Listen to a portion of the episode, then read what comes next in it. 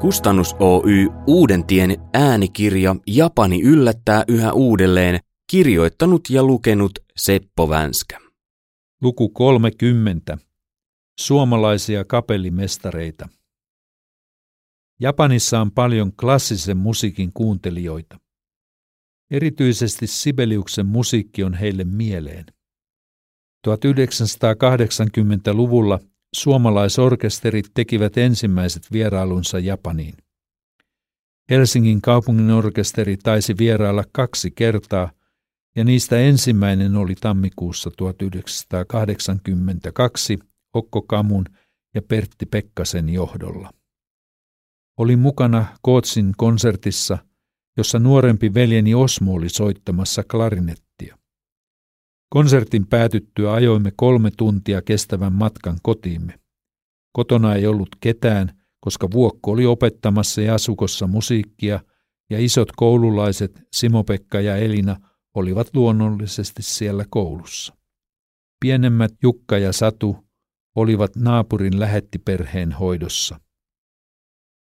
Astuimme Osmon kanssa kotiin kylmänä talviyönä ja lämpömittari sisällä osoitti kahta plusastetta.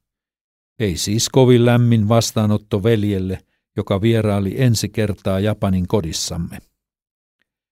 Toisella Helsingin kaupunginorkesterin vierailulla Okko Kamu johti konsertin Kiotossa.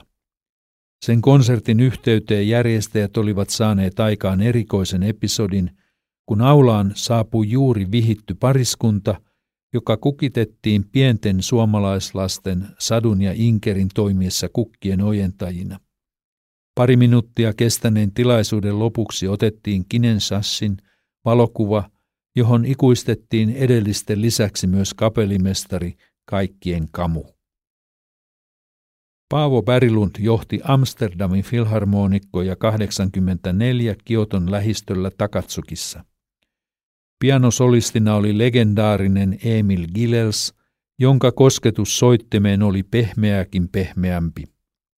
Hän soitti Mozartin pianokonserton numero 27 ja Saint Saënsin konserton numero 2. Upea konsertti.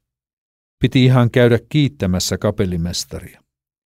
Keskustelun aikana Berilund esitti voimakasta kritiikkiä japanilaisten konserttiohjelmista. Täällä ollaan aivan liian kaupallisia.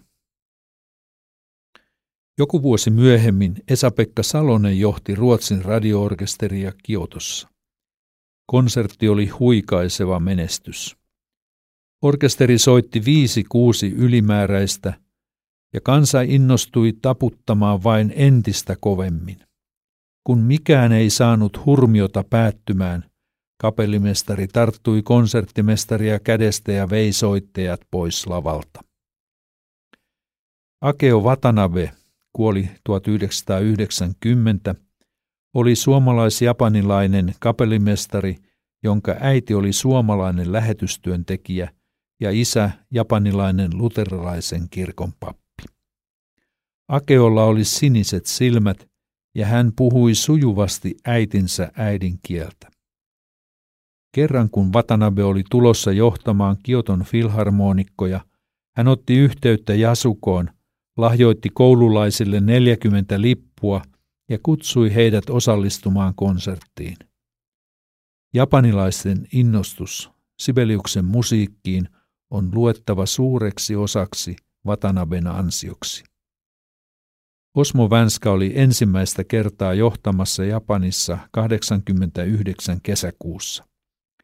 Silloin orkesterina oli kansain filharmonikot ja konserttipaikkana Osakan Symphony Hall. Isän mukana matkaan oli päässyt myös perheen nuorimmainen Perttu. Kuusivuotiaalla Pertulla oli vauhti päällä, kun Japanin serkkujen kanssa löytyi leikkeihin yhteinen sävel. Myöhemmin Osmo teki kolme kiertuetta Lahden kaupunginorkesterin kanssa. Syksyllä 2003 saimme Vuokon kanssa olla kuulemassa Oosakan konserttia, jossa soitettiin paljon Sibeliusta. Ylimääräisenä kuultiin Tuonela Joutsen ja toisena soi kunniaksi luojan, joka teki meihin suuren vaikutuksen. Kysyin Osmolta jälkeenpäin, Oliko virsi mukana siksi, että me istuimme salissa? No, ehkä vähän siitäkin syystä, oli hänen vastauksensa. Konsertin jälkeen Pirkko ja Osmo istuivat mustaan autoomme ja ajoimme kotiimme Ananiin muutamaksi yhteiseksi päiväksi tiukan kiertuen keskellä. Reitille osui Akassi Kaikio Ohassi, maailman pisin, melkein neljä kilometriä pitkä riippusilta Kooben ja Avadsin saaren välillä. Pirkko sulki silmänsä ja pidätti hengitystään, kun ylitimme salmen kymmenien metrien korkeudessa. Samalla kiertueella Tokion yhdessä konsertissa lahtelaiset esittivät Sibeliuksen kullervon tavalla, joka ei jättänyt ketään kylmäksi. Myös keisarinna oli kuulijoiden joukossa.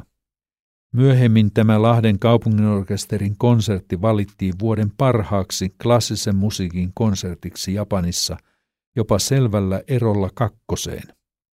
Valinnan merkityksen ymmärtää, kun ottaa huomioon, että Japanissa vierailee vuosittain maailman huippukapellimestareja ja orkestereita pilvin pimein. Tuona vuonna maassa järjestettiin noin 10 000 klassisen musiikin konserttia. Asiantuntija Raati, maan arvovaltaisimmat musiikkikriitikot, valitsi parhaaksi oman kotikaupunkimme orkesterin ja pikkuveljeni Osmon esityksen.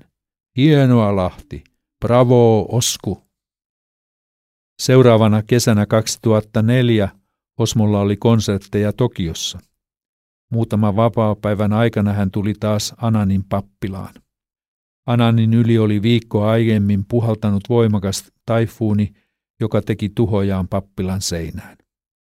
Yläkerran makuuhuoneen ulkoseinän levy eristeinen lensi tuulen mukana, eikä vahinkoa ehditty korjaamaan. Onneksi sisäseinän levy kesti myrskyn ja niin kapellimestari saatiin majoittumaan alkuperäisen suunnitelman mukaisesti. Olin Osmolta varmistanut jo kuukausia etukäteen, että voisimme pitää kaukana maalla erityisen kirkkoillan. Osmo lupasi esitellä omilta levyiltään valitsemiaan musiikkinäytteitä. Hän kertoi mielenkiintoisesti musiikista ja sen taustoihin liittyvistä asioista. Ihmiset kuuntelivat suurella intensiteetillä. Ja innostuipa kapellimestari puhumaan uskostaan kuin paraskin evankelista. Se lämmitti 50 kuulijan mieltä. Heistä ehkä puolet oli kristittyjä. Tokiossa Osmo keräsi täydet salit, mutta Sikokun saaren perukoilla pidän tuollaista kuulijamäärää arkiiltana aivan erinomaisena. Eihän siellä juuri kukaan tiedä, mikä mies on Osmo Vänskä. Paikallinen lehti teki jutun vierailusta. Tokussiman läänin yliopiston musiikin laitoksen johtava professori ei kuitenkaan katsonut aiheelliseksi lähteä tapaamaan kuuluisaa kapellimestaria, vaikka kävin häntä varten vasten kysymässä tilaisuuteen samassa yliopistossa opettavan tutun professorin kanssa. Ehkäpä professori kompastui siihen, kun tilaisuus pidettiin kirkossa. Syksyllä 2006 lahtelaiset olivat jälleen tulossa Japaniin. Olin niin kiireinen oman kirkkoprojektimme kanssa tuossa vaiheessa, että en oikein ollut perillä kiertuen kaikista konserteista.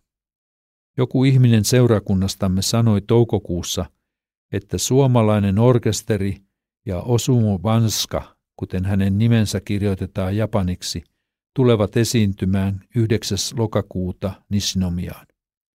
En ollut uskoa korviani, mutta totta se oli. Silloiseen japanilaiseen kotikaupunkiimme oli muutama vuosi aiemmin rakennettu huippuhieno konserttisali, mutta en edes ollut käynyt siellä, vaikka kirkoltamme ei sinne ollut matkaa kuin pari kilometriä.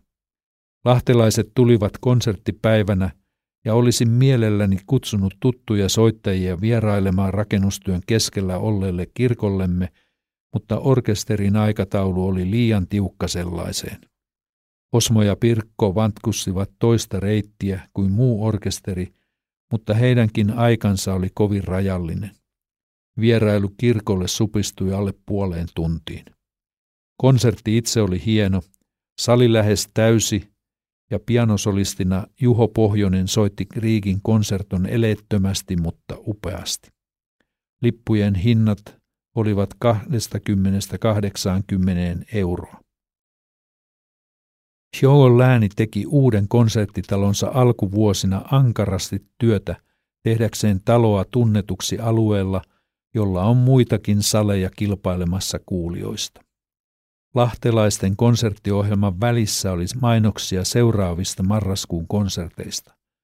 Toinen yhdettätoista Trio Vladimir Safranov, Pekka Sarmanto ja Jukkis Uotila. Neljäs yhdettätoista Viinin filharmonikot Nikolaus Harnonkortin johdolla. Lippujen hinnat sadasta 300 euroa. 13.11. New Yorkin filharmonikot kapellimestarina Lorin Maasel. Liput 60-220 euroa. 26.11.